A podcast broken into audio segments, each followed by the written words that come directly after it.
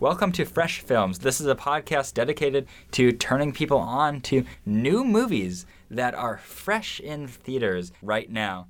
My name is David Gordon, and with me we have... Marcus Galliano. Elliot Kronzberg. And this is a podcast hosted by North by Northwestern. Okay, guys, so what did we see this week? We saw Flatliners, directed by the guy who made the Swedish Girl with the Dragon Tattoo and written by the guy who wrote Source Code. I heard those were good. Uh, unfortunately, we can't say the same for Flatliners, am oh, I right? Oh, boy. So, who wants to give a synopsis of Flatliners? Why don't you give a synopsis, David? Sure, please. I'll give a synopsis of Flatliners. So, Flatliners is about five medical students who try to experience the afterlife by stopping and starting their hearts. And spooky things happen once they start to look into the afterlife. They start. They sort of start trying to study the brain activity of what happens when someone, for lack of a better word, flatlines. But then they realize that once they flatline, it kind of rewires their brain and they get, like... superpowers. So they... Oh, God. They kind of throw out the the premise of studying brain activity, and they just all want to get superpowers. And it's so, so wonderfully stupid. I loved it. So where should we begin with this movie? I have a craving. That's actually something I wanted to mention. Mm-hmm. I think that was the peak when one girl says to her fellow medical student that she has a craving, and does he say... for ice cream? For, for gelato, I believe. Oh.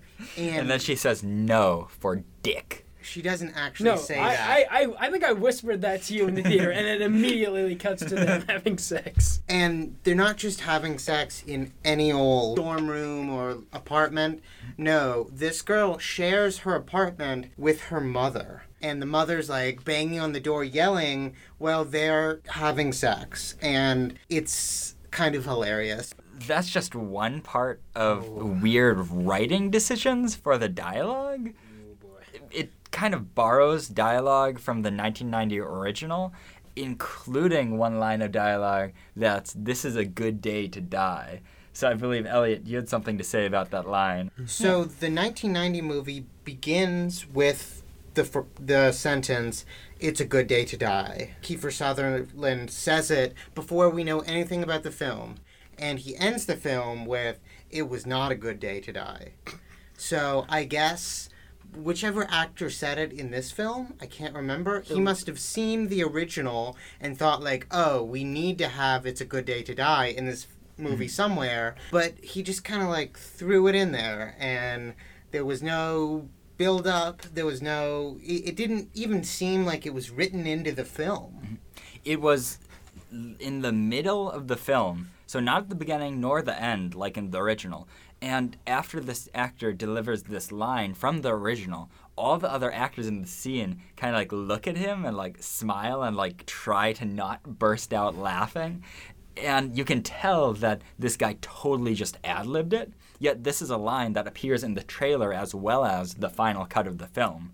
The ultimate irony, I think, is that that was probably, like, one of the most natural-sounding lines in the entire remake. Because it was the only line that wasn't written. Another thing I noticed about the writing of this, in regards to, like, characters previously knowing each other, they either just, like, hastily throw it all at you in an exposition dump, like with Ellen Page and... Kiersey Clemons? Kiersey Clemons, that's her name. They just kind of, like, throw it all at you, or they just sort of never actually establish that they know each other, mm-hmm. or have, like, a previous relationship other than being in the same class. Yeah, and characters kind of just... appear, because when Ellen Page undergoes her first quote-unquote flatlining experience, a group of people just end up running into the room, and that's how they all get involved. Okay, it was Kiersey Clemons, Ellen Page, then one, the kind of douchey country club guy. I thought it was when they were having trouble trying to get Ellen Page up. Yeah. They uh, they, they call Di- they call Diego, Diego Luna. Yeah. Diego Luna comes down and they get her up. But then Nina Dobrev comes out and, like, where, where the hell did she come from? Well, because I think Nina Dobrev had been working with Diego Luna, and, like, she saw he left and she must have just followed him. And also, like, she's got a big crush on him. So well, she's... yeah, that's that happens later. Yeah. Uh, let's see. Are there any positives of the film? Uh, Ellen Ellen Page is trying. She's really, really trying in this movie. I mean, Nina Dobrev and Diego Luna are just hot. that that's that's all. Like they like kind of got some chemistry mm. compared to like everybody else. Mm. Like you can, I can almost believe them as like a couple. Like they're trying. They're like, oh, these these people like they seem to work together. Let's write their characters having sex. Well, they did the same thing with Kiersey Clemons and the one douchey country club guy. Mm-hmm. But that doesn't work. Yeah, I that, mean, that's funny, but it doesn't... And, but they also implied that the douchey country club guy and Ellen Page were also an item, so it's like, w- which is it? You gotta, you gotta pick one, or else it feels unfulfilled. Well, I think that was just them making out in the heat of the moment, Ellen Page and country club guy. Like, it wasn't actually a thing, you know? Yeah, also, Kiefer Sutherland's character has a very interesting moment. After all of the friends find out Ellen Page is dead, he's just like, suck it up, divide her tasks among yourselves, mm. so there's no time for grieving in the workplace. And then he kind of just hobbles off. Yeah, and he's got a really cane in this moment. movie, like he's House or something, and he has the demeanor of House where he's mm. just always grumpy. I would have liked it if it was they got super diagnosing powers, and then it was House. Like, if it was House the movie, that would have been fun. House the movie. I'd watch House the movie. I would have liked it if Kiefer Sutherland also had flatlined, and that's why he's a doctor, and he revealed it was like a corporate scheme that all doctors have to flatline in order to become doctors, and to, and it's like a trial all true what? doctors have to go through. It's like a secret society sort of thing. That would be wild. I just wrote a better movie than whoever wrote this movie it's the, did. Yeah, uh, Illuminati Hospitalier. Exactly, yes.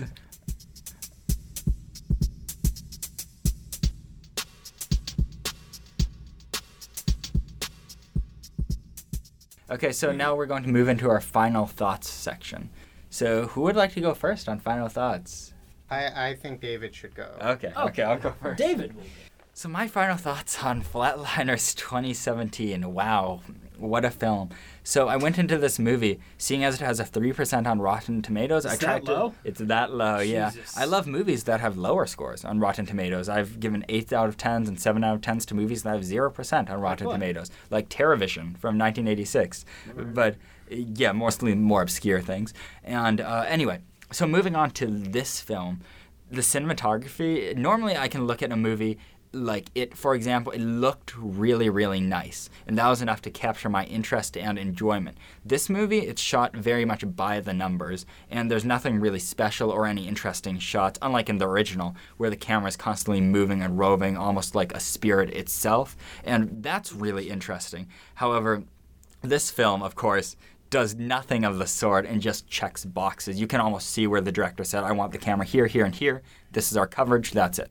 And in terms of sound design, it's very, very basic and very, very minimal, but not minimal in a positive way. Minimal in like nobody put thought into this, and here's the bland Blumhouse score, which goes along with every single horror movie made in the last two decades.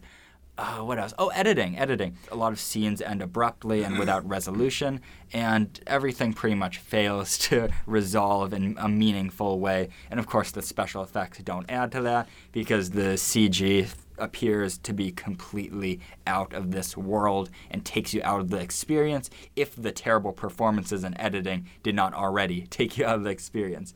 So let's see, are there any positives to this film? I guess one positive I could say is that Ellen Page, her death early on, was a nice twist. It's the same twist that many films have attempted before, like Psycho and Wolf Creek two, both masterpieces within their genre. Um, this film attempts to change up the formula of the original by killing off Ellen Page, but it really doesn't do anything with that change-up. It has to, all it does is removes character development, and then we get four undeveloped characters. So, in other words, it completely fails at its attempted bait and switch. Would I recommend this to anybody? The answer is no. I would not recommend this to anyone. Fans of the original will not like this because it is far inferior to the original. Uh, people who like horror movies won't like this because it's not spooky. People who like movies won't like this because it's a bad movie. Uh, that's it. Moving on. Who wants to go next for final thoughts? I'll go next. Uh, this is just something that kind of struck me as odd in the production side of it. In in terms of like the scheme of Hollywood, they're always trying to remake these movies that they know will get a uh, big box office draw, even if even if it's almost a guarantee that the movie will be inferior to the original, like Robocop and Ghost in the Shell and Psycho, of course. The Psycho remake is notoriously bad. But the thing is, like, as I understand it, Flatliners is, you two have seen it, and you seem to say it's it's pretty good, but... I wouldn't call it good. I sort of feel like that's that would be more of a risk from a Hollywood trying to cover your... cover your budget kind of thing. And I think a movie that's a movie like the original Flatliners, where, as I understand it, it's has an interesting concept, but in some of its executions maybe a bit flawed, is the kind of movie you should be remaking. But yeah, this this movie's a total shit show. Here's the only audience I'd really recommend it to. If you got if you have a couple of friends over, and I don't I don't condone consumption of alcohol if you're underage, but if you're overage and you're good and plastered, I'd say you'll have fun with at least the first two acts of this movie. Other than that, I, I would not recommend it to anybody. Now, Elliot, what did you think? Yeah, I mean, I didn't like the original Flatliners. I thought it was kind of uh, quote-unquote lame because it relied on a lot of late eighties melodrama, and the character motivations were stupid, to put it bluntly. But this movie, I thought, almost had better characters that were not used well at all. It's like you were presented with characters that you, you could almost identify with if they were given any semblance of a, a just treatment. And the only possible saving grace would be that it was it was funny at times. The craving joke, especially. They're on the same wavelength. That was another one. Oh, that... I, I lost it when they said that. But... I mean, I guess I, I did not like this film either. It's just another one of these uh, Blumhouse wannabes, this time produced by Peter Safran, who, who does a lot of the James Wan movies. Yeah, so that's interesting. It was not a Blumhouse film. It was not a usual James Wan type film. I don't know. I, I'll probably remember the, the two worthwhile jokes for a while, and they'll be part of conversations, inside jokes, but for the rest of the film I'll probably quickly forget it. I wish that this was a better remake, because I think Flatliners, it deserved a, a better remake from the premise. So with that optimistic note, I will bid you adios. Bye. Bye. This has been Fresh Films from North by Northwestern Audio. See you next week.